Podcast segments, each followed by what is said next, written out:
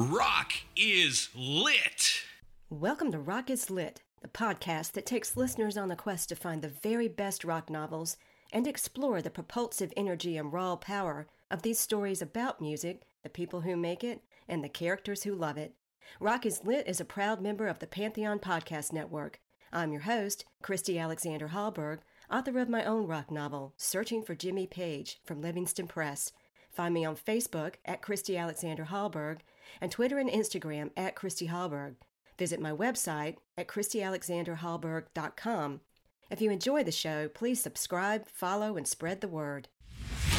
Hello, lit listeners. We've got one holy hell of a great show for you in this episode. Tony DuShane is here to talk about his novel, Confessions of a Teenage Jesus Jerk, a story that follows a music loving, libidinous adolescent boy as he navigates growing up as a Jehovah's Witness in California's Bay Area of the 1980s. Tony is the author and award winning screenwriter of the film adaptation of his novel, Confessions of a Teenage Jesus Jerk, directed by Eric Stoltz and streaming on Amazon Prime. His journalism and essays have appeared in the Los Angeles Times, Mother Jones, Penthouse, The Rumpus, The Believer, and other media outlets. He teaches screenwriting at UCLA Extension, and he was a music columnist and covered books and authors for the San Francisco Chronicle until 2015. He's hosted Drinks with Tony since 2002, a chat show with authors, musicians, and filmmakers. Tony's hard at work on his next novel, Dreamcasting. He lives in East Hollywood, Los Angeles. Welcome to the show, Tony. Why, thank you so much. And I've and I've had you on Drinks with Tony because it was conversations with you as well. Yep. Good fun. Had a blast doing that. So I know you're a big fan of Nick Caves. Yeah. And you've interviewed him and written about him a lot for the Rumpus, but I'm interested to see who else is on your radar. So let's play a set of five questions. What's the first album or record you bought? Oh, as a kid, um, I the oh okay, I know the first record I bought was Journey Escape, and it was at the grocery store at Safeway. Okay. and uh, They had albums at the grocery store? yes, I'm 53, so I don't know. eh, This was in the suburbs of San Francisco. You Wow. Can, you can also get you can get records and cigarettes right next to the uh, clerk, and they had Journey Escape, and I still know every every word to every song on that record because I played it constantly because that was just it was just so foreign to me and I just like I studied it. I think it was I think it was my um I think it was like a, a little beacon out of my little Jehovah's Witness world where I can be like, Mm. oh my God, these guys are speaking to me and they're talking about emotional stuff and I get it, man. Don't stop believing. I get it. Oh, was that on that album? That song? Yeah, I think All so. right. Okay. Yeah. What was your most memorable live music experience? There's this guy Billy Childish. He was in the uh, these bands, the Headcoats, the Milkshakes, the Mighty Caesars.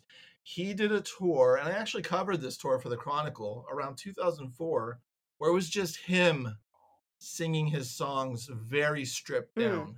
And his wife was with him on the tour, and uh, and I was married at the time, and we were sitting in the front row of this small club, and he was playing like all his hits, but just stripped down. And every once in a while, when he needed a backup singer, his wife was sitting next to us, and she would just sing along. Oh, And wow. I was just, it was just, it was gorgeous. So I'll, I'll say right now in my head that Billy Childish tour uh, around 2004, 2005. Okay. It was just, if I can experience that again, I would in a second.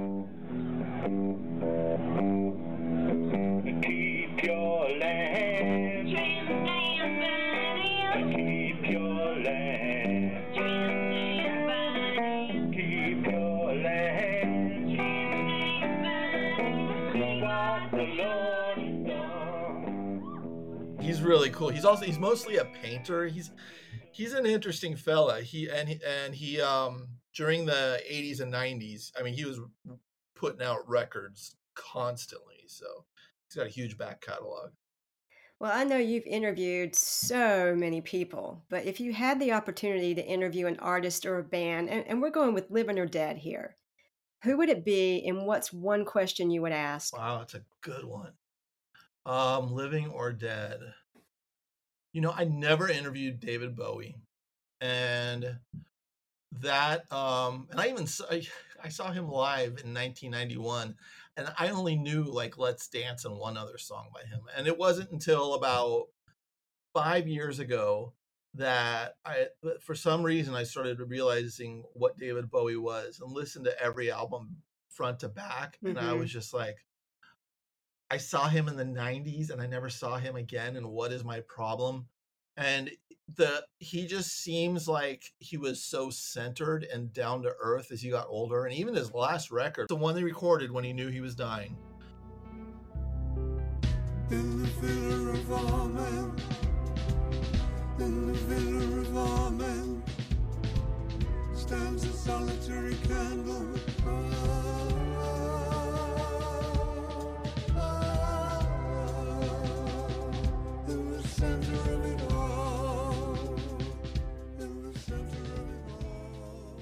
there's just when you think about it there's something so um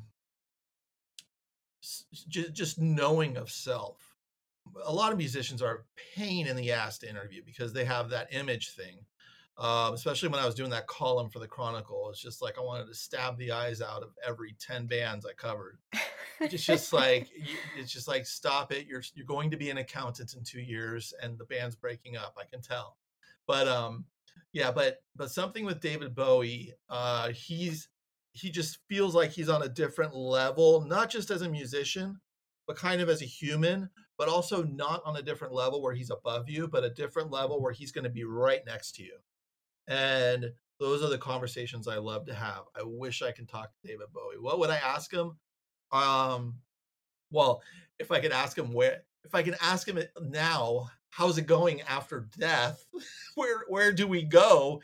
If it was now that's what i would ask him. If, if yeah, that would be the question. if it was before he died um you know the question i would ask would be how are you doing? And i think he would tell me the truth and that would start an interesting conversation. Um i i, I don't have any burning i think i would get more knowledge out of him if i just asked how he was doing instead of researching a question because this because he'll have a real conversation with you if you're not blowing smoke up his ass.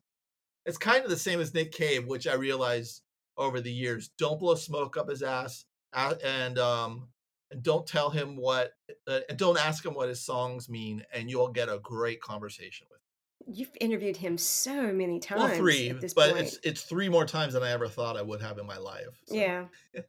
And he is one of your favorite musicians, isn't he? he's he's carried me so I first time I saw him was in 1990 and I only Mhm. knew two songs from him and and uh, it was right when I started doing college radio and everyone at the college radio station was like got it we got to go and I'm like okay and I went and I saw this I saw this band and then I was just I was fresh out of leaving the Jehovah's Witness just just for a few months and then I went back to the Jehovah's Witnesses cuz I cuz I was scared but I saw Nick and I saw the band and they were all dressed in suits and they were singing it was almost like a church and they did sing about the Bible but it was like violent fucked up uh lyrics and the energy was just it it, it changed me Wow. and after that, I went to the radio station and we used to have different production studios. So I, I went and bought a ton of cassettes and I just recorded every album of his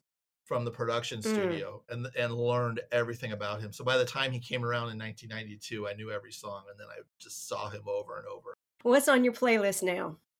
You know, I've been, I've been listening to a lot of like hip hop and uh it's cuz that's alternative music to me, you know. Um so hmm I've been listening to a lot of uh Kendrick Lamar. I even bought uh Okay. I bought uh, his vinyl. I've been listening to Mos Def. Um who else is on there? Big Sean. I mean, you know, these are all like top 40 and it's just funny because everyone else knows him. I'm like, this is no, this is alternative music to me, and it's really good.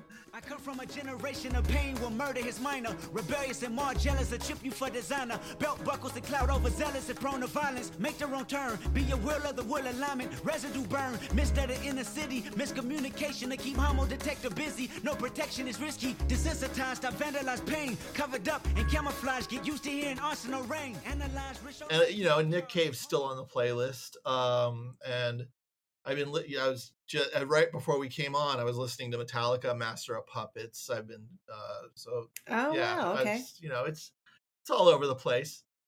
So. Yeah, eclectic taste, but I would expect that from you. or schizophrenia. So- Maybe it's that. Ah. so, which artist or band would you like to see featured in a rock novel in some capacity? uh, oh, interesting. Uh, well, I'm kind of doing that right now because Nick Cave is a minor character in the novel I'm working on. So, mhm, Really? Yeah. That means you have to come back on the show. Okay. when when yeah when it gets published, so probably 2024 if I'm lucky.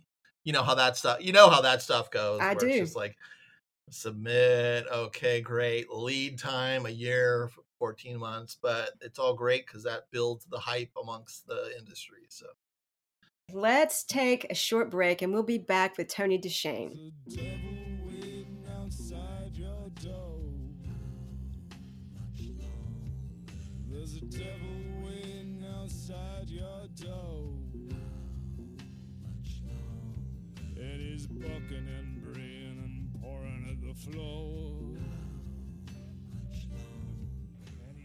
hi, this is Tony DuShane, and you're listening to Rock is Lit. Hello, Pantheon podcast listeners. Christian Swain here to tell you more about my experience with Raycon earbuds. Our family now has three pairs of Raycon earbuds around the house, and my wife just grabbed a pair of the Headphone Pros to replace some headphones from a company that was double the price. And yes, she loves them. Now, if you haven't pulled the trigger on a pair of Raycons, or even if you have, but you're in the market for another pair because they're just that good, well, now is the time to check them out because they just launched their upgraded model of the best selling everyday earbuds. With Raycon's upgraded everyday earbuds, now you also get active noise cancellation, ergonomic design, and multi point connectivity that lets you pair with two devices at once. New quick charge function, three customizable sound styles, plus awareness mode. Available in a variety of vibrant new colors to complement any and all skin tones. I even have a pair of earbuds in a cool green color. I have tried just about every earbud known to humankind, and these Raycons are fantastic. Seriously, if you've been wanting to check out Raycons, there truly is no better time. You're going to ask yourself why you didn't check them out sooner, and Raycon offers a 30-day happiness guarantee. So, what are you waiting for? Go to buyraycon.com slash Pantheon today to get 20% off your Raycon order, plus free shipping. That's right, you'll get 20% off and free shipping at buyraycon.com slash Pantheon. Buyraycon.com slash Pantheon. And we're back with Tony DuShane, author of Confessions of a Teenage Jesus Jerk. So I really love this blurb that author Mark Haskell Smith gave you for the novel. Yeah. Darkly funny and authentically kinky. Tony DuShane's first novel is a surprisingly sweet coming of age story told through the eyes of a horny, Jehovah battered, watchtower wielding, door to door proselytizer. I may never answer my doorbell again. that is just fantastic. That- yeah. just kind of says it all. I, I like hearing it out loud. Yeah, Uh, Mark. Yeah. Mark is great. I adore him. He's been a he's been a friend and mentor for many years. So I love the book. Oh, and you. I, I, you must have had so much fun writing it, just channeling k- kind of your. No, Not at all. Do tell. no, it's it was very hard to write the book. Um, I mean, the, the, I you know I know it's comedy, and I know I know there's a there's a light touch to it, but I was breaking open scars and re remaking them bleed, and that's it's um this book comes from just utter tragedy and horror, and then but I I got to massage it to bring a um bring a lightheartedness to this because I didn't want to preach. I wanted to just the whole intent was to set the reader as a Jehovah's Witness for as long as they read it and not really give too much judgment and ha- and show the fun that was also involved. But the my tragedy, I had to pull back a lot from my actual tragedies. So uh it was a very hard book to write. It wasn't easy in any way at all. There was there uh it was yeah. Well, this is a testament to your talent then because it reads like you were having a great time and it's funny and you get into that voice of these teenagers and I could just imagine you channeling your horny teenage self and and just going there. But but you're yeah, there is heartbreak in it. There's humor and there's heartbreak. And before we go any further, I know that your main character, Gabe, grew up in a family of Jehovah's Witnesses, and I know that you were a Jehovah's Witness, but you weren't born into it. How did you get involved? Uh, my parents converted when I was three years old. I was involved almost all my life. I do remember celebrating my last birthday at three. I just vaguely remember the I remember the car that Grandpa Tor got me that I thought was the coolest thing in the world, and then that was the last birthday I ever celebrated. Um, and I probably remember it because it was the last birthday I ever celebrated until you know I was later in life. What do you know why they got involved with the, with the church? Yeah, um, easy pickings. So they, uh, my parents were teenagers when they had me.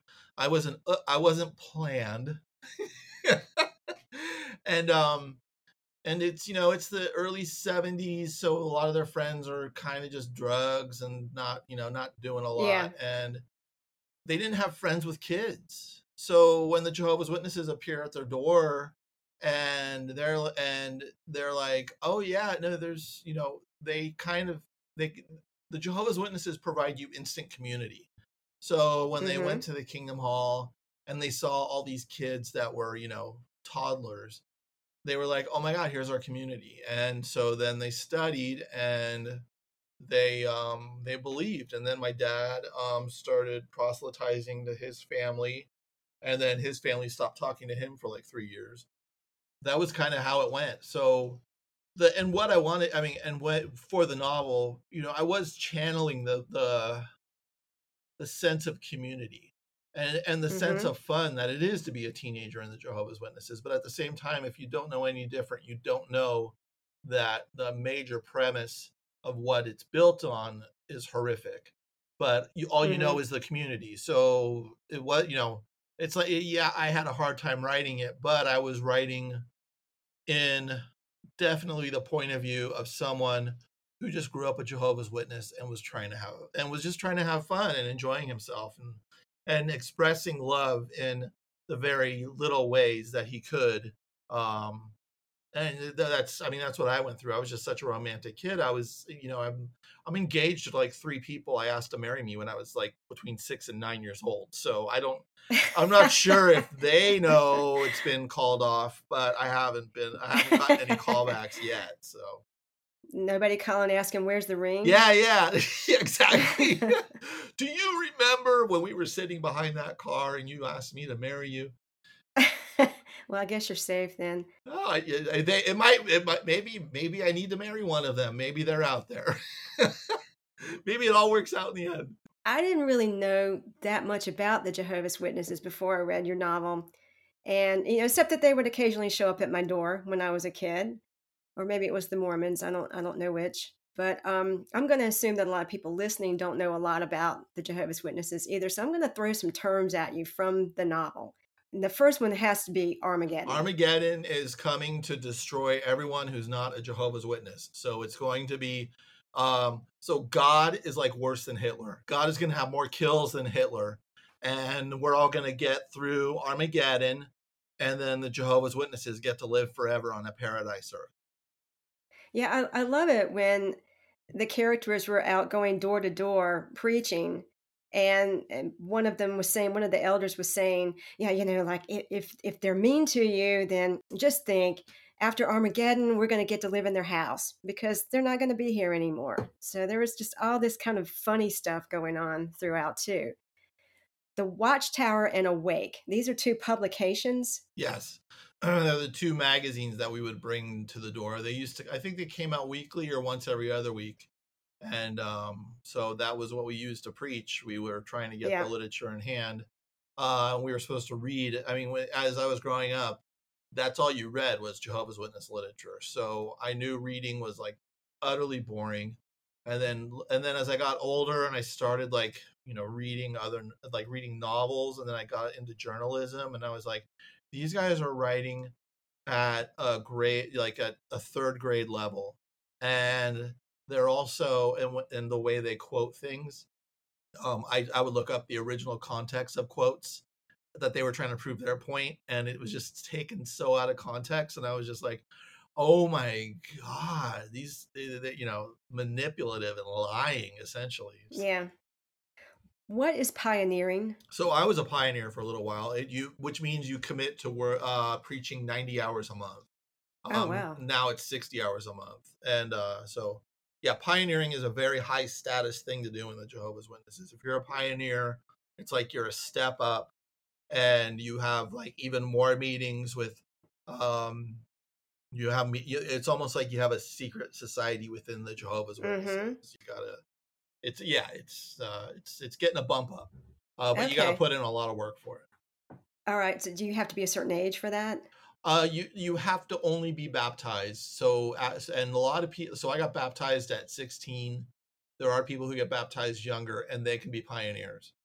Okay. and they could also be and they could also be young in disfellowship there was a girl in my congregation who got pregnant at 15 and was disfellowshipped and it's just like so now she now not only is she pregnant and you know a teenager she now has lost all social contact with anyone she had contact with so Yeah, let's talk about that. That's on my list too. Disfellowship is a big deal. And what are you you were mentioning some of them just then. What are some of the consequences of getting disfellowshipped? I mean, what what do you have to do to get disfellowshipped and what's that process like? And then what are the the ramifications of that?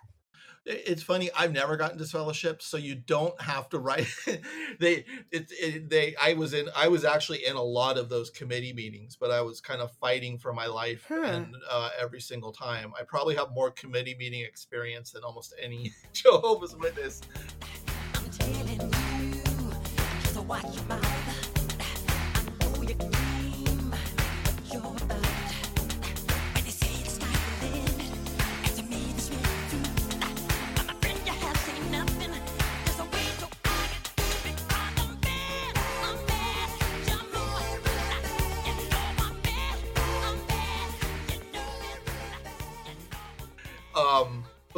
it's it's so i was fighting to stay in whenever they would try to get me on these little offenses.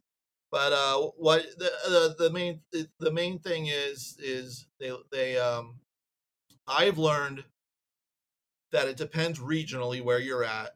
I don't know how it is now but back then like say the 90s it was regional so certain congregation elders can have a bug up their ass and want you out of the way. And um, and there were a few that were like kind of after me, and I was pleading to stay in for my life. Um, because what happens when you're disfellowshipped is you uh, you- you're not supposed to build community outside the Jehovah's Witnesses. So if you're if you work or if you're at school, those people are going to die at Armageddon, and those people will take you away from the Jehovah's Witnesses. So you so you can only associate with them minimally, only at school and class or when you're at work. Everything else, your whole social circle is Jehovah's Witnesses. If you're disfellowshipped, Jehovah's Witnesses can no longer speak to you. It's just complete cutoff. If you're over 18, your parents can't speak to you either. Acting under Jehovah's direction, we have decided to disfellowship you. You can write us a letter after six months to be reinstated. Can't speak to any Jehovah's Witness during that time. Since you're still underage, you can live with your parents. What happened? Just getting disfellowship. What did you do? Give me the keys to the shop. if you want to go back, and many do, you go to every meeting, which is three times a week, and you have to just be silent. And you, it takes about a year, and then you can finally get what they call reinstated. And then that's, and then, so everyone who hasn't even looked at you for a year as you've attended meetings three times a week, all of them come Oh, running up to you and hugging you. These people that, like, yeah.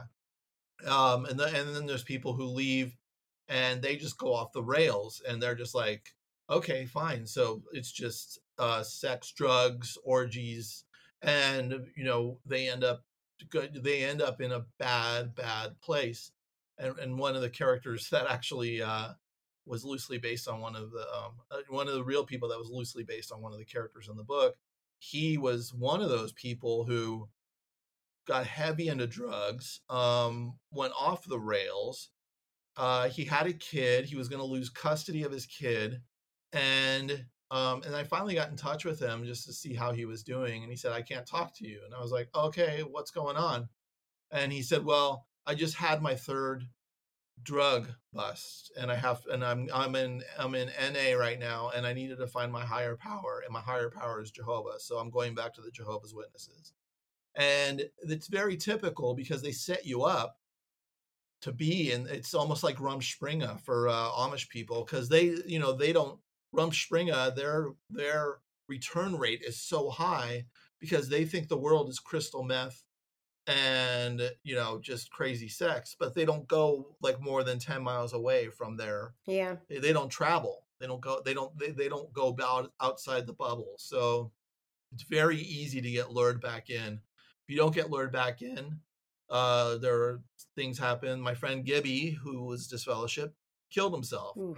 um and that was around 1992 and i asked the elders um i think i was 20 i, I was 22 at the time i asked the elders um for help because i was grieving gibby Sure. and they were just like he was already dead to us you, there's nothing to grieve because he was disfellowship and i had suicidal thoughts at the time too and so i didn't know what to do so with their with their just utter of my, of what was going on that's when i just went to the local library instead of the kingdom hall and i started going there and that's how i found books so i'm it, i'm monumentally have total gratitude to the elders for being pieces of shit to me because it led me on a path Yes. that brings me here now Well, you know, and I was thinking as I was reading, oh my God, what, Gabe, get out, just get out. And if you're disfellowshipped, wow, that's great. You can move on. But but it's not. Your whole world is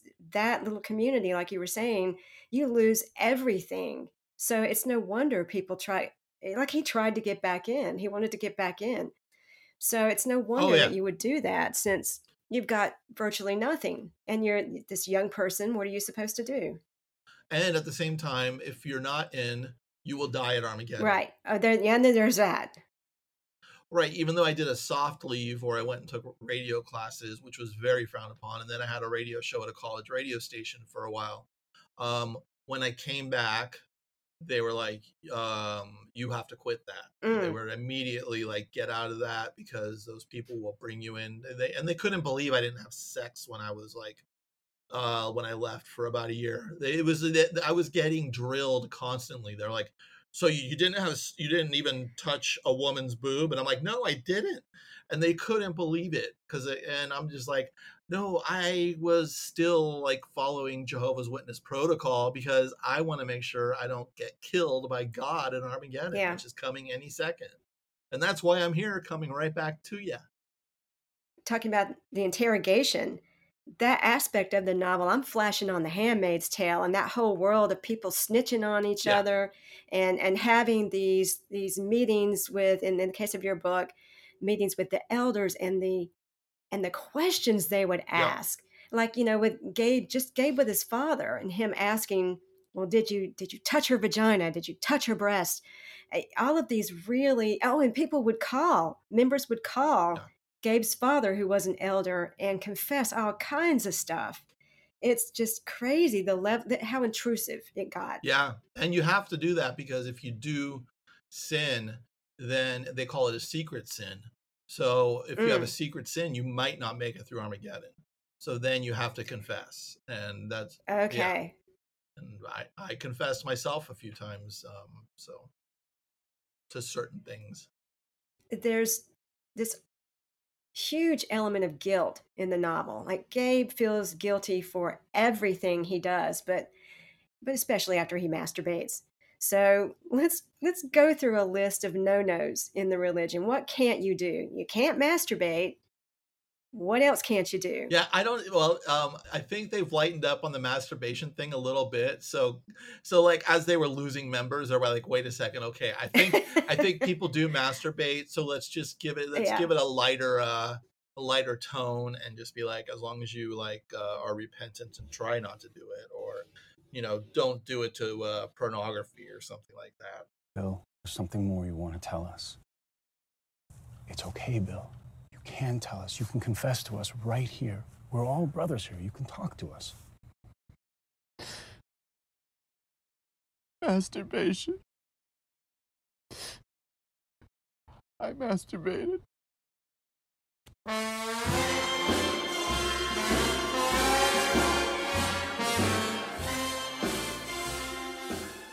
even going to a rated R movie can get you in trouble. Um, and that, and one of the first things I did when I was like getting a little more free um, was I like s- I would go to the library and or and like watch Scorsese films and watch all these films Mm. I was never able to see. And as I was leaving the library, it was almost like I was stealing contraband out of there, making sure no Jehovah's Witnesses saw the titles of the of the of the uh, of me catching up with like the mythology of the of humanity, you know. Um, Yeah, yeah. yeah, and there's there's no sex before marriage, but if you're um, if you're engaged or actively possibly going to be engaged with someone, you can kiss and you can make out, and so that's kind of an angle where I got really good at making out because it would just be like, oh yeah, this is, and but actually in my heart I did believe the women I was making out with were uh, potential like wives. What what else is there? You know, you can get busted for smoking. You can, oh, you uh, you can't celebrate holidays or birthdays at all. Um, you you really can't even like the astrology page and the newspaper. Uh, you can't even look at that. That's Satanism, and it's funny because I'm taking an astrology class right now. but it's just because I, it's just like, oh, that they were skewing it in this certain way, and it's not that. It's Yeah. yeah, No sex ed in school. right. We weren't and the, supposed the to. guy yeah, yeah. and the ahead. guy who called up the guy who called up Gabe's father and said, oh, "My wife and I accidentally had anal sex."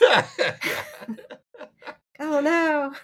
accidental sodomy. I don't know if you saw the movie, but those I actors that did. oh, those actors that did that were so perfect. It was just- hysterical. Yeah, I love those. Guys. Yeah. We know that Gabe has to go door to door with the elders or other church members, including Jasmine, another character in the book.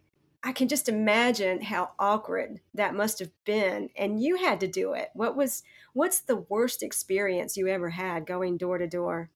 Oh, there were many. I mean, when I was a kid, a guy had a gun, and he was in with my dad, and he was cleaning his gun as my dad sat there and preached to him for you know. Um. So there, yeah, there was a, you know, it was it was hard when I saw school friends. You know, 'cause when I was at school, I was trying to, you know, it wasn't like I was. Here was my loophole because they had this thing where they're like, um, well, what if you, what if Armageddon comes and you don't know about Jehovah? And the loophole was, well, if they're ignorant, they'll be let into Armageddon, but then the, we'll have to study with them, and then the, and then they could become Jehovah's Witnesses. And so Mm. my in my head, my loophole was, um, my loophole was, oh wait, if I don't tell them and they stay ignorant, they don't have to live the crap life that I'm living right now. Uh, and I didn't think it was a crap life. I just was like, why would why would they need the pressure that I'm under? So when I saw kids from school, especially the you know the, the wonderful, lovely women who I you know my testosterone was just pinging all over the place. I'm a 15 year old knocking on their door, and then they come to the door, and I'm like, Ugh. And you're there with an elder, and they're like, "Well, tell her the tell her the thing, dude. Tell her the thing." And they're like, "Tony," and they're like, "Tell her the thing." And I'm like, "Have you ever thought about living forever on a paradise Earth?" You know? Oh just like- man. and they would like look at me and go, "What's going on?" And they'd be like, "Yeah." So I think Gabe really felt like he was doing God's work. And Yeah, I mean, there- did, yes. did you did you feel that too? Because uh, Yes, even though he was conflicted about it, but and and well, mostly not so much. But yeah, tell me. So you did kind of feel like you were doing the right thing. totally felt like I was doing the right thing. Actually, I I firmly believed. I had I had faith. Yeah. Um and I was I knew yes, I got a little older, I knew there was something wrong. And then Mhm. after I started like reading books that uh at the library, which um kind of I was the confuser because when you leave the you know when you're leave when you're veering away from the Jehovah's Witnesses, you're doing like you're getting to you're getting into sex, you're getting into partying and all this stuff. And I'm the guy that goes to the library, and they're just kind of like, wait, we don't know what to do with this. And they would come, to, they would come to my house and see like, you know, 10 library books and they would just look at them and go, are you reading uh, all the publications from the from uh, the Watchtower, which is Jehovah's Witnesses, before you read those books? And I was like, of course. And they're like, okay. And that was kind of it. As as I'm sitting there reading Bukowski and Burroughs, Right, you know, right. Henry Miller, and Yes. just uh, just understanding things on a different level. But I was I was a firm believer, even when I when I finally when I was 29 or th- I was around 29 and I was still married because I, I was in a I got married to a Jehovah's Witness, and I told her, I you know what I can't do it anymore. I can't and because you could kind of be a loosey goosey Jehovah's Witness and not um like go to some meetings and and really try to get yourself in a situation and that's what I did where just do enough where they don't bug you Yeah. and then and so that's that's what I did is I pulled back a lot and then they and then they with that they you don't get privileges brother the privilege thing and I'm like that's fine I don't care um so I just I was just doing enough but then I told her I was like I can't ever go again and she's like what and I was like no this just I just decided after reading it was after reading a Che Guevara biography actually I read that Really? because and I didn't even know who he was, but Yeah. you know, it's I, I I wasn't too happy about all his kills.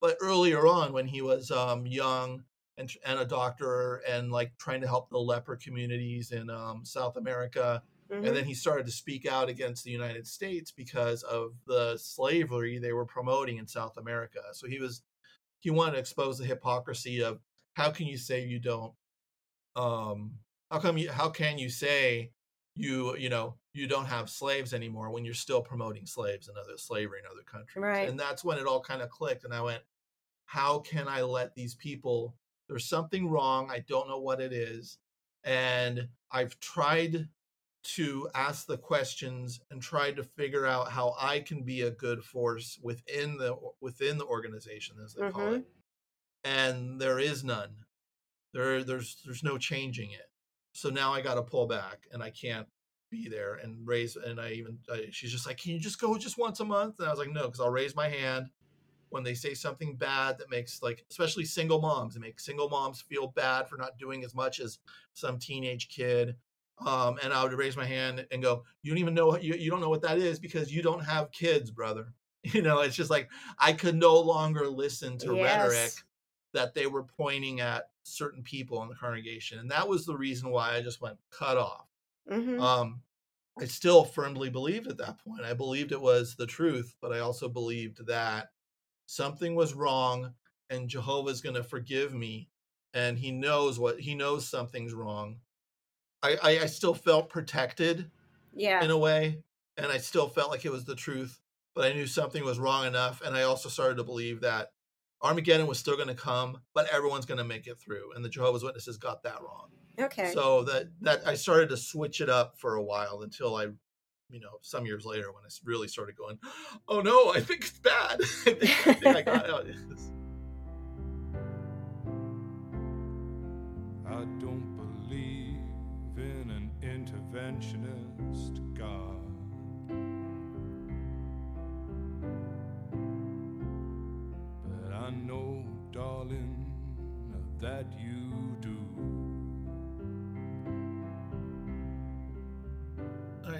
I, I, tell people this. I don't know if we talked about it, but it's just like if if you have a belief system like that and it shatters, all of a Mhm. sudden it's like the land you're standing on turns into water and water Yeah. turns into cement. It's just like every. It's just the whole. It, it's like the Matrix. It's just everything just shifts, and you have to like.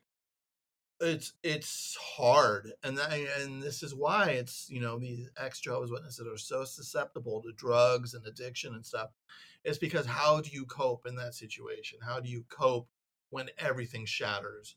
And it's hard it's not easy. I was in therapy yesterday and she was kind of because my my cousin's going to prison and I've, I've had other you know and the and that part of the family are jehovah's witnesses except for my one cousin and they want they haven't talked to me ever since the book came out.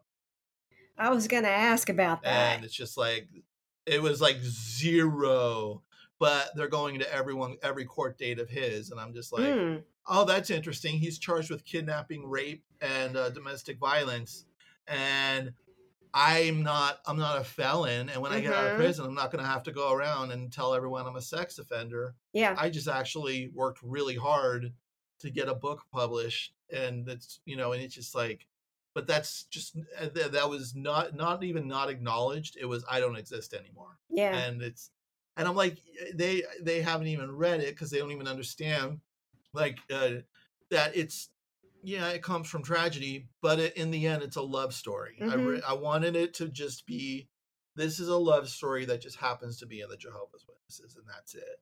I didn't want i didn't want it to be preachy in any way because wasn't. other yeah other other books that i read by ex jehovah's witnesses are awful. It drives me nuts because i'm like you guys are killing me.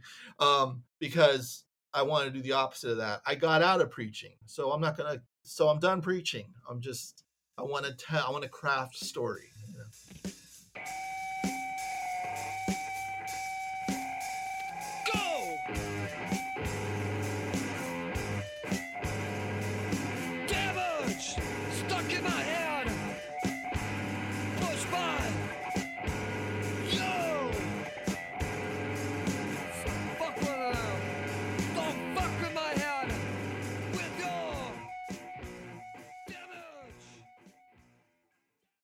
Hey folks, Steffan Chirazi and Renee Richardson here from the Metallica Report. And we are proud members of the Pantheon podcast family, where the best of music and podcasts unite. We've got something pretty cool for you.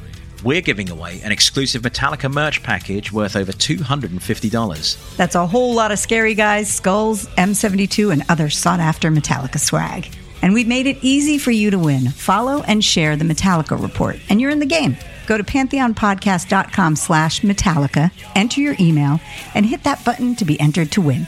And just like that, you're eligible for our monthly exclusive Metallica merch package. And guess what, rockers? You can enter every month. So just do it. And while we love our global brothers and sisters, the lawyers won't let us ship outside the U.S. So let's talk about music in your novel because it's it's a, a very important part of it. What role do you think music plays in the story?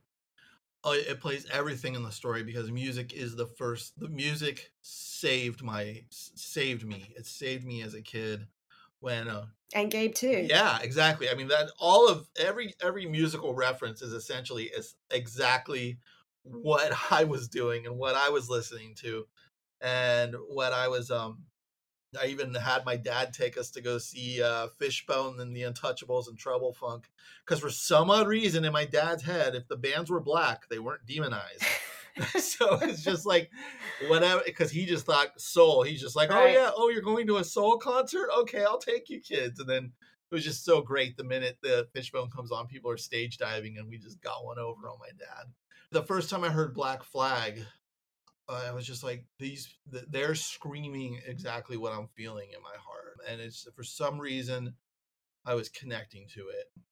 It was very important and it probably saved me a lot to be able to know you know as you're like pubescent and all this stuff's going on and you're not supposed to think about anything and you're not you you're stuck being bored you know seven to ten hours a week in bible studies that are really boring i mean they said it's it is brainwashing because they make it as boring as possible and then you kind of you kind of like nod off and then those that's how you get more information into Yeah, your yeah, yeah. subconscious it's so um so even when i was at like the kingdom hall and i firmly believed but in my head i would be playing um you know i would i would be uh, remembering every single song to my war by uh, black Mhm. flag or or uh the suicidal tendencies first record and it would just i would just have that playing in my head in order to like cope with um the continued monotony of what we had to Mhm. go through um at, at those meetings and it, it really meant everything to me and that's and that's how i found this radio station called kfjc uh, which was a college station and that's how i found college radio and then i didn't and then the first time the elders were eh, the the um the elders really screwed with me even before uh gibby died and i I just went and I took radio classes. I'm like, you could just go take a class and then you can be trained to be a, a DJ at a radio station. And I just went and did that. And that was music was just it, it's it just spoke to me and I and there's something and as I get older I realize music is almost like a divine communication because it's a it's a frequency that that we don't need to actually know all the words but we know the emotion um and there was and so the emotion is what just spoke to me on a huge Yeah. level and it and it it was it was a way for me to kind of go there's someone out there who understands me as i still believe in this fully 100% but there's it was just that little glimmer it was just a little light that was just like you're okay dude. It was it was almost like you know it was almost like an uncle just putting his hand through my hair as i listened and just going you're all right you're gonna be okay. And it's just like ah, that one that's exactly what gabe is going through too but i love that the annual district convention for the jehovah's witnesses is held at the cow palace in san francisco because that is a venue that's legendary for rock performances. I mean the beatles have played there uh, the who david bowie pink floyd prince nirvana. It's like this place where in this case the sacred and the profane kind of collide. And and and that's interesting because when Gabe is there at the convention with his friends, they're out scoping the chicks. They're sitting there, you know, Oh, they're yeah. they're checking out this girl and that girl, and they're getting phone numbers and and Gabe's going to make mixtapes and mail them to these girls and he, and he's listing the different girls and that person likes this music and this music and that person likes this music and it really music was really a way in the novel to kind of identify I, I almost want to say your tribe you know you knew who who was hanging out with what kind of group based on what music they were listening to. And and I I'm, I just I'm a you know I love the mixtapes thing because that's so 80s and you and I are about the same age and I remember making mixtapes. And you'd give them to people and it was a way to communicate. Yeah, and it was it was and it was um I mean and that, and that was Gabe and that was me. I mean there are mixtapes out there probably with with with all these ladies, but um yeah, and some ladies you met and you knew that they were they wouldn't accept something like a mixtape. They would be offended by it. And then there were other ones you kind of get a glimmer of, you know, oh, you know what Bauhaus Mhm. is? And then you're just like, okay, then what's you know, what's your address? And so I can Bela Lugosi Ah, and then I could just, you know, and I can make a tape that was kind of my feelings without like getting in trouble because I wouldn't be saying my feelings. So I love that there was that aspect in the book. And and I love that Gabe learned to dance by watching Depeche Mode on MTV. So did Tony. Yeah. oh really? Okay. oh yeah. No, I had the VHS of uh People Are All People right. and I was just like going to my first dance party going trying to mimic uh Dave Gahan- Gahane's uh dance moves. Probably probably one of the worst um da- teachers of dance possible because I could have went I could have went somewhere else because he doesn't know how to dance. but, but he's worldly, so of course he'd know how to right, dance. right, yeah. right. Well, I mean, let's clarify this. So Gabe can't go to school dances, but he goes to what they call witness parties, witness dances. Mm-hmm. And it was explain the difference there. So the uh, and that was also congregation based. So the congregation I was in was very do not do that. And there were other congregations, especially if you went to the Spanish congregations or the more black congregations, they would have dance parties. And the dance parties were actually really cool. And and and they meant everything to me as a, as a teenager because they would be chaperoned. There was no alcohol. Uh, they would be a little, uh, you know, it's they would kind of uh, curate that playlist so it didn't have any too much, Yeah. you know, worldly. And but we got to dance our asses off.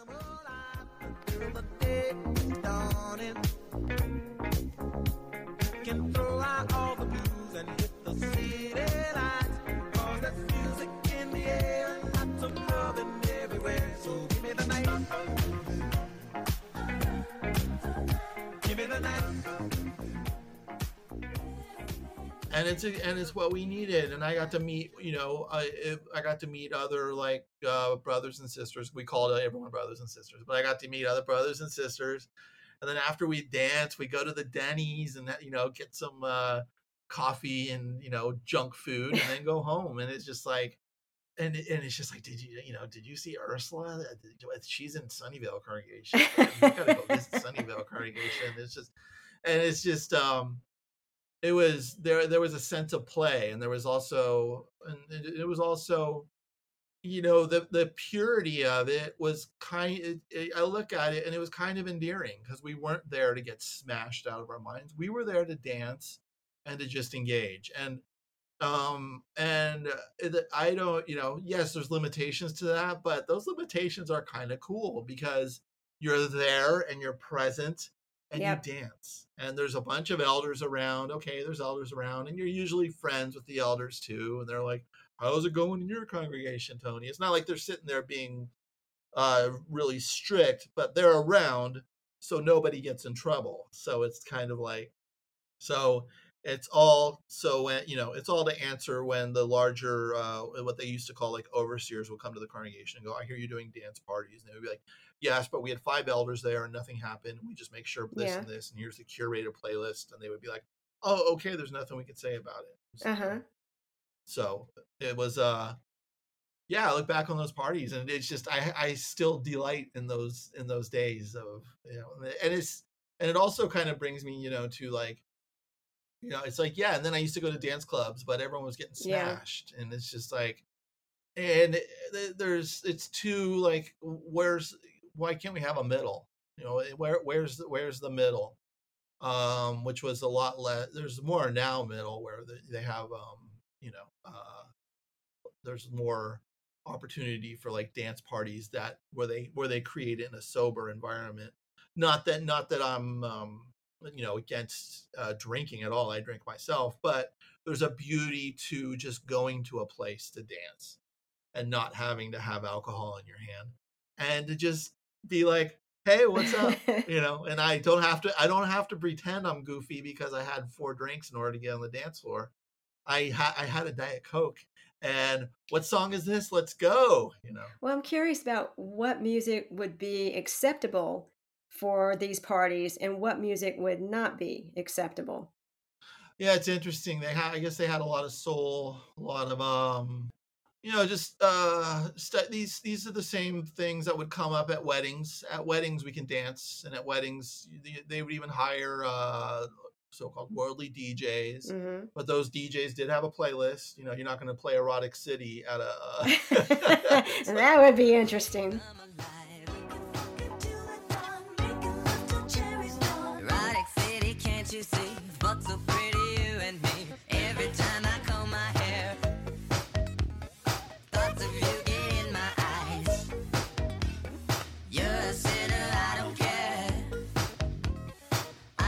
want your creamy thighs.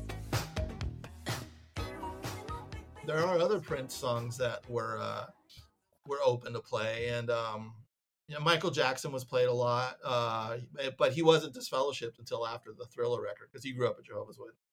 Yeah, I, I knew he was a Jehovah's Witness, and I knew Prince was too. I, I wasn't clear on whether or not Michael Jackson had actually been disfellowshipped. I thought he put that disclaimer in the video for Thriller to try and separate himself from any any occult interpretation, but he did get disfellowshipped. No, but so what happened with Thriller was he was brought before the elders about that video. And then he wanted to, I, if I remember right, he wanted to pull the video. And Quincy Jones is like, "We're going to kill you because uh, Yeah. this is an organization built around you." Yeah, So for him to not get disfellowshipped, he just got reproved. He the agreement was he would put that disclaimer. So that disclaimer is there because he was trying to stay a Jehovah's Witness. And then when the bad record came out, he had got he'd either gotten disfellowshipped or he disassociated himself. Mm. And that's when he was um excommunicated completely. And oh wow. I mean, I just I see it's interesting because I see Michael Jackson. You know, the, the, and you know, to go back to your first question of who I'd like to interview, I, I, I wouldn't necessarily want to interview Michael Jackson, but I just want to talk to him because I know the torture he was going through, and I know that he was being shielded because of celebrity. And there's Yeah. two there's two different um psychological things happening there and to come to grips with both of those is hard, but I feel like if I could have had a heart to heart with him about, you know, Jehovah's Witness stuff, that it may have that it may have eased him up a little bit. Mm. You know, it, may- it may have. I mean, you know, he was a complete drug addict and alcoholic, Sure, and it's just yeah. like he's just trying to numb down the immense like I'm going to die at Armageddon. I'm sure he still thought he was going to Ah. die at Armageddon. I'm, I'm sure that was still in his heart, and and there's and there's just kind of no help because help wasn't accessible to him because he's a celebrity. So it's he's got celebrities around him. He doesn't have ex Jehovah's Witnesses around him, and if he does, they're just kissing his Mhm. ass. And he and he just I think he just needed a real conversation with someone. You start to freeze, and so it looks you right between the eyes.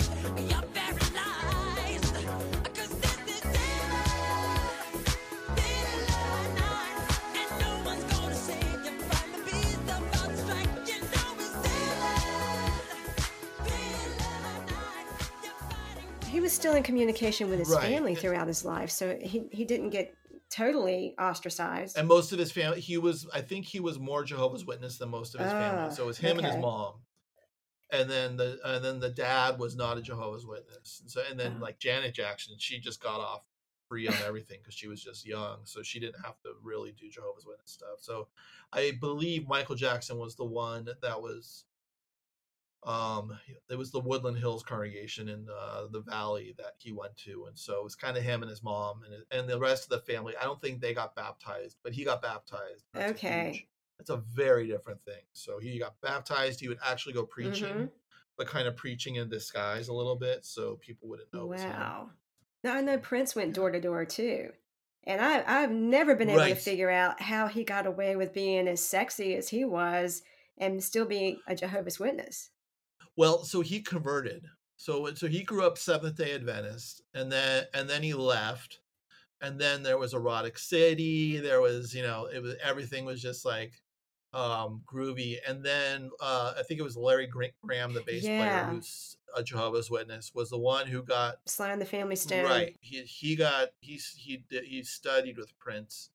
Prince um, started to become a Jehovah's Witness, and as he was in his early days, and this pissed me off so much about Prince was uh, he knew the Bible, and um, and I don't know if he was baptized yet, but at his concerts he would sing Erotic City, but he would not sing the chorus. He would have the audience, sing the and that Ah. was his little what his little That was his disclaimer. of not getting but Yeah. yeah it's like what a piece of shit move that is and then and then later on the those songs were later on i think um he probably got a talking to and those songs were never in his set list again it was was yeah it was it he stripped it to the clean stuff so, Okay. yeah. Huh. Well, let's let's shift gears a little bit because mm-hmm. literature is also a big part of this novel. And you've already talked about what it meant to you. And and it's it was the same for Gabe. Once he got disfellowshipped, he was doing like you were doing. He was hanging out in the library, the school library, and then the public library because he couldn't find certain books in the school library. And he got turned on to Jack Kerouac and he got turned on to Henry Miller and Charles Bukowski. And those are such rock and roll writers. Uh, you know, I know that's not the genre, um, like, you know, Kerouac's beat, bebop, but I mean, rock and roll writers in the sense that there's that that sense of anarchy, that rebelliousness in in their work, and he just fell in love with that stuff, and it and it really music and literature became his salvation, and it sounds like it was for you too. I don't think I would be alive if I didn't um if I didn't find literature. I think I think I think novels actually saved my Mm. life. And that's why I devoted my life to storytelling and just I mean it's it's I I, I tell people storytelling is my religion and just you know that's that's why I don't like it when people ask me so what did you think of my book and I'm like don't ask me that question because I can't tell you any lies because I'm not going against the gods of storytelling and and people who ask that are usually self-published authors anyways they they know not to ask that Yeah. you know but uh I just um it's so but but the yeah uh novels and you know, and, and even nonfiction I really think it saved my life and it continues to save my life you know I continue I, it's it's not like it's not like I'm completely out of the Jehovah's Witnesses. That DNA is always in me, and it's there and it's there. Now I just have to like kind of wrestle with the monster, and I re- I get to wrestle with the monster by writing and by reading every day, and just and just connecting on a visceral level via words, and it means it means everything to me, and that's probably why my students get driven nuts because if it doesn't mean anything to you and you're just here for the grade, I despise you. I hear you. No, I- I'm a sucker for any novel that has characters that are saved by art, by by literature and music, because it is so powerful. And, and it, you Yeah. know, and for people like us who who really love it, it it it does kind of usurp the the religion that we grew up with. It becomes something that's a spiritual thing that is more soul fulfilling than what we were experiencing as kids sitting in church. Amen, sister. Yeah, brother, I know. Yeah. so, winding up here, I saw the movie. I liked the movie. And this came out in 2017, and you can see it's streaming on Amazon Prime, which is where I saw it. And it's directed by Eric Stoltz. Now, how did that come about, and were you involved in that? And what you wrote the script, but beyond that, I mean, how did that come about? Yeah, I was um it, it was optioned earlier by uh Hunting Lane Films and we worked Mm. on the TV pitch that they were trying to pitch to HBO and then something happened with one of their other projects with HBO so that fizzled.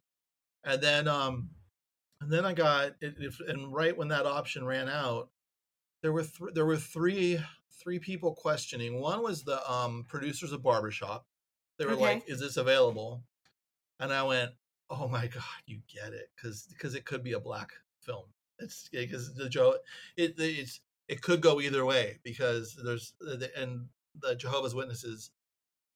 I mean, it's just the is more of a black community than a white community. So I was just, uh, but I knew that I would be taken out of that process. And then I heard that Eric was reading the book, and I'm a huge fan of Eric Stoltz. Yeah. So when I heard he was reading the book, I was like, "That's the best day of my life." I'm like, "Oh my god, my he knows what my name is, and he's reading my book this weekend." I just heard he was reading it over the weekend, and I didn't need anything more than that. And then I found out that um, I think he had he was given uh, three different choices of something to pursue as his first film, first directing, and he and he chose the book, and he said, "But we got to have Tony write it because we can't lose the voice." Mhm. And uh, and I was just like, "I am in." Um, and so that's when the you know the joy dissipated. The holy crap! Now I have to write a script. So, Eric, I want to start at the beginning and find out how did you become involved in making Confessions of a Teenage Jesus Jerk? A friend of mine had read the book, was quite taken with it, sent me the book. I couldn't believe that this subculture of Jehovah's Witnesses was really like that. I met with the author, it was all true. We thought we'd make a film. And here we are. And how was it like? I heard the author was actually there on set during some of the filming. What was it like having him there? Oh, he was there every day for every scene to make sure we got it right.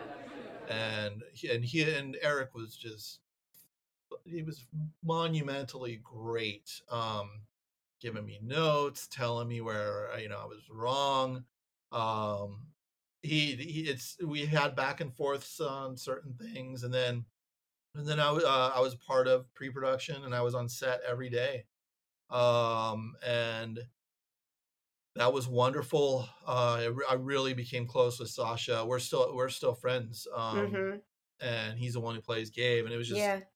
And Sasha's just such a beautiful human being and such a perfect casting for that role. He was great. yeah um and he's just uh and it's like we connect. I'm just like oh this is so weird how much we connect. Um and and on set uh there was you know eric had questions for me and i would just be there and at night i would read this what was what we were shooting the next day to make you know kind of anticipate questions and sometimes it would, i would hear we would be in uh, video village with our mo- with the monitors and then Eric would go talk to one of the actors, and then I would and I would be like, I think they need me on this one, but I would just sit there and I would hear Tony DuShane, and I'm like, oh, all right, that's and, awesome. and then it'd be like, okay, Tony, so we got this, this, and this. He- Um, what if we do blank? And I'm like, that works, that doesn't work, that works. Yes, yes, no. And he's like, thanks, bye. And it was just that's kind of how it went. Um, one of the most beautiful ones was uh, when Paul, the actor who played the father, Yeah. slapped Sasha, and and that was that wasn't in the script. Um, that was actually an uh, Eric was like, we are.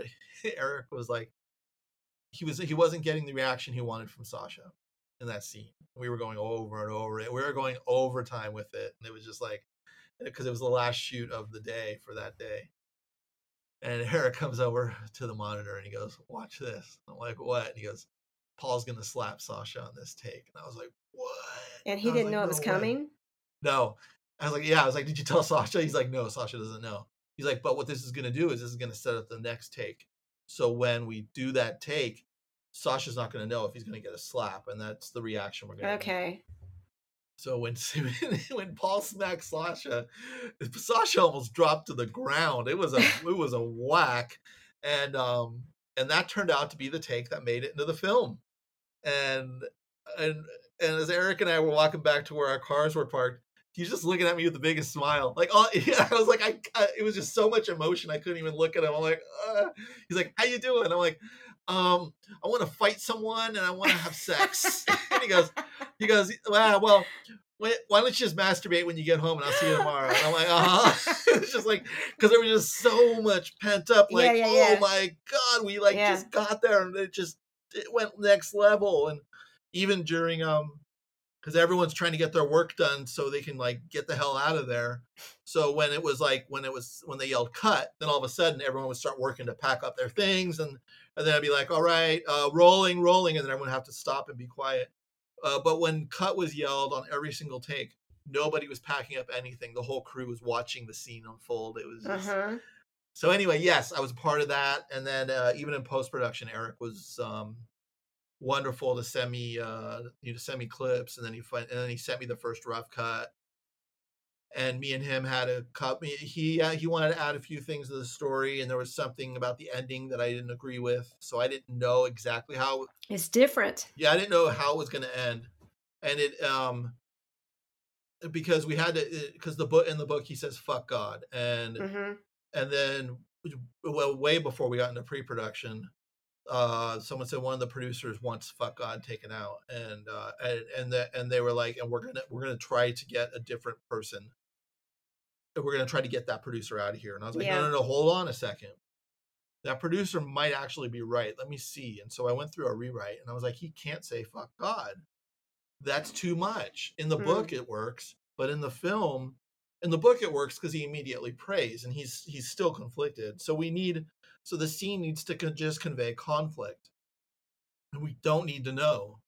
And so I, I I came back and I was like, it's out. Well, I'm taking it out of the script. And um but there was a there was a scene uh small scene filmed that was supposed to play after we cut to black and that was the that was it- it's you know and the creative process is arguing and conflict and so i was i was fighting to not even have that scene shot. I was like no it's it's um you know the fingers it's him we don't know if he's praying or if he's doing stop time and then we got face and then it's cut to black. I mean i was just adamant about that and and they had filmed another scene after that that they thought was needed and i didn't know when i fought, when i got the rough cut i didn't know what i was going to see at the end and i was just like uh, on that scene i was screaming at the computer and i was just like cut to black cut to black cut to black and it cut to black and i was like yes yes.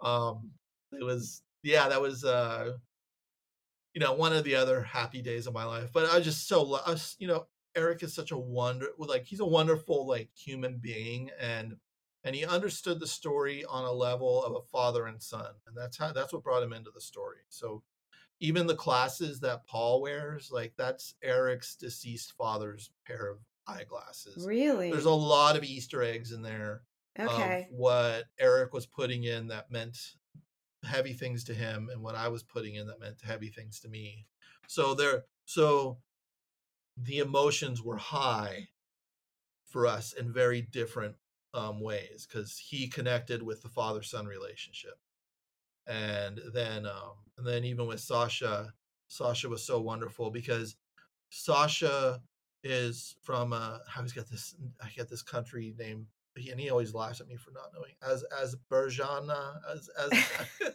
he's in like like Eastern Russia or Russia, so he well, he was born in Russia and then came to the United States, so he's familiar with feeling other, Mhm. and that's and that's what was so beautiful about him being cast, and actually what's beautiful about him as a person is he connected with just feeling out of place because when he was in school he was the weird kid that spoke hebrew at home and was and english is his second language so it's uh so many things synced up on that where i just you know it's you, you i look at this and go you know is it really a tragedy that i grew up a jehovah's witness? Who else gets to experience um be you know be uh, creating a film? And it's just like and and my my therapist brought this up uh, the other day because all it because i'm thinking about the film biz so i'm just like oh yeah i got that under my belt and i'm working on this right now and this and this and she's just like do you realize there's a film made about your life and it just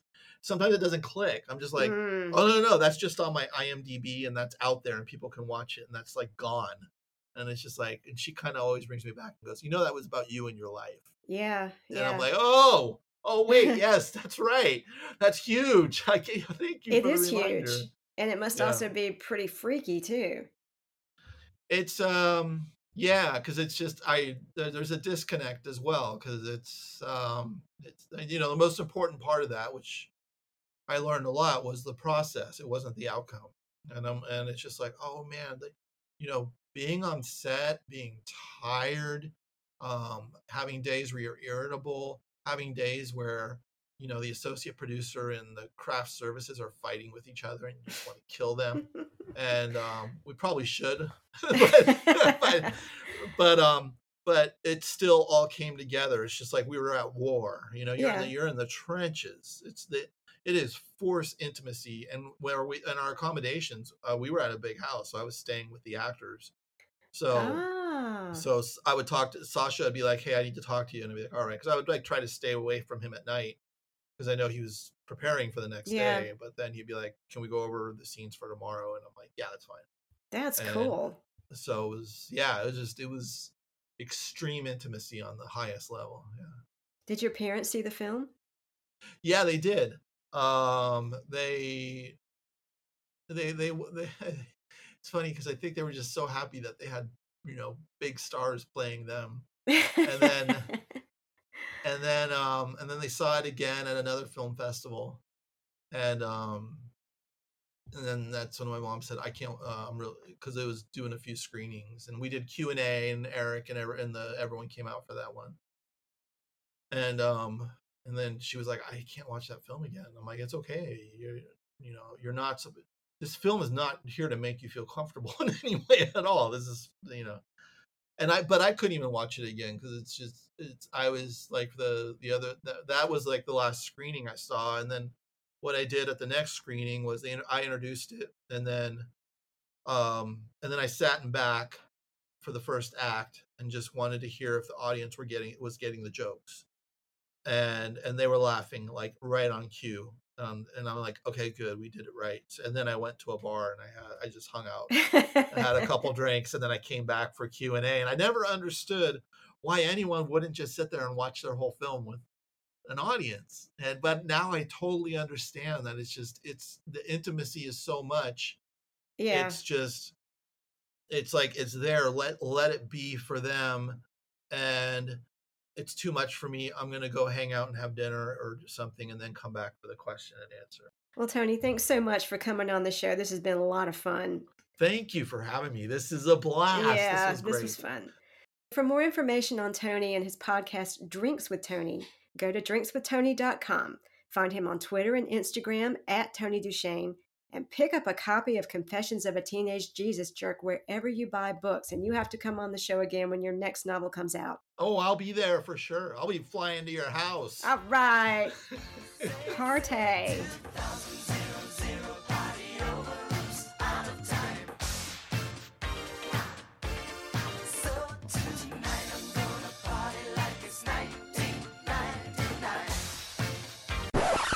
My yard crew just showed up, so I've got people mowing right outside my damn window. Oh, okay. Hang on a second, because I got someone knocking on my door, and I gotta tell them to get the fuck Okay. away too. Oh, the joys of podcasting.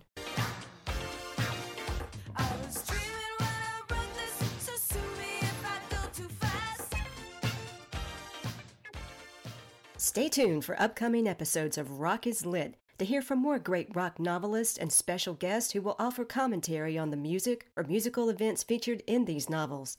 If you like what you hear, subscribe, follow, and spread the word. And check out the Rock is Lit Vault on my website for news, bonus material, and outtakes from episodes. Until next time, keep rocking and reading and getting lit. Rock is lit.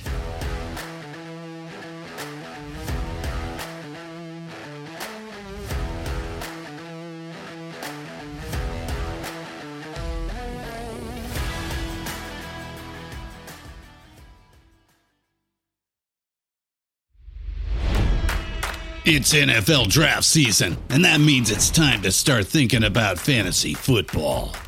FantasyPoints.com features industry leading experts and prognosticators using proprietary hand charted data to help you score more fantasy points. FantasyPoints.com is the place to go for whatever kind of fantasy football you play. Whether you play fantasy football, daily fantasy sports, or do a little bit of everything, Fantasy Points has the meticulously researched content to guide you to victory.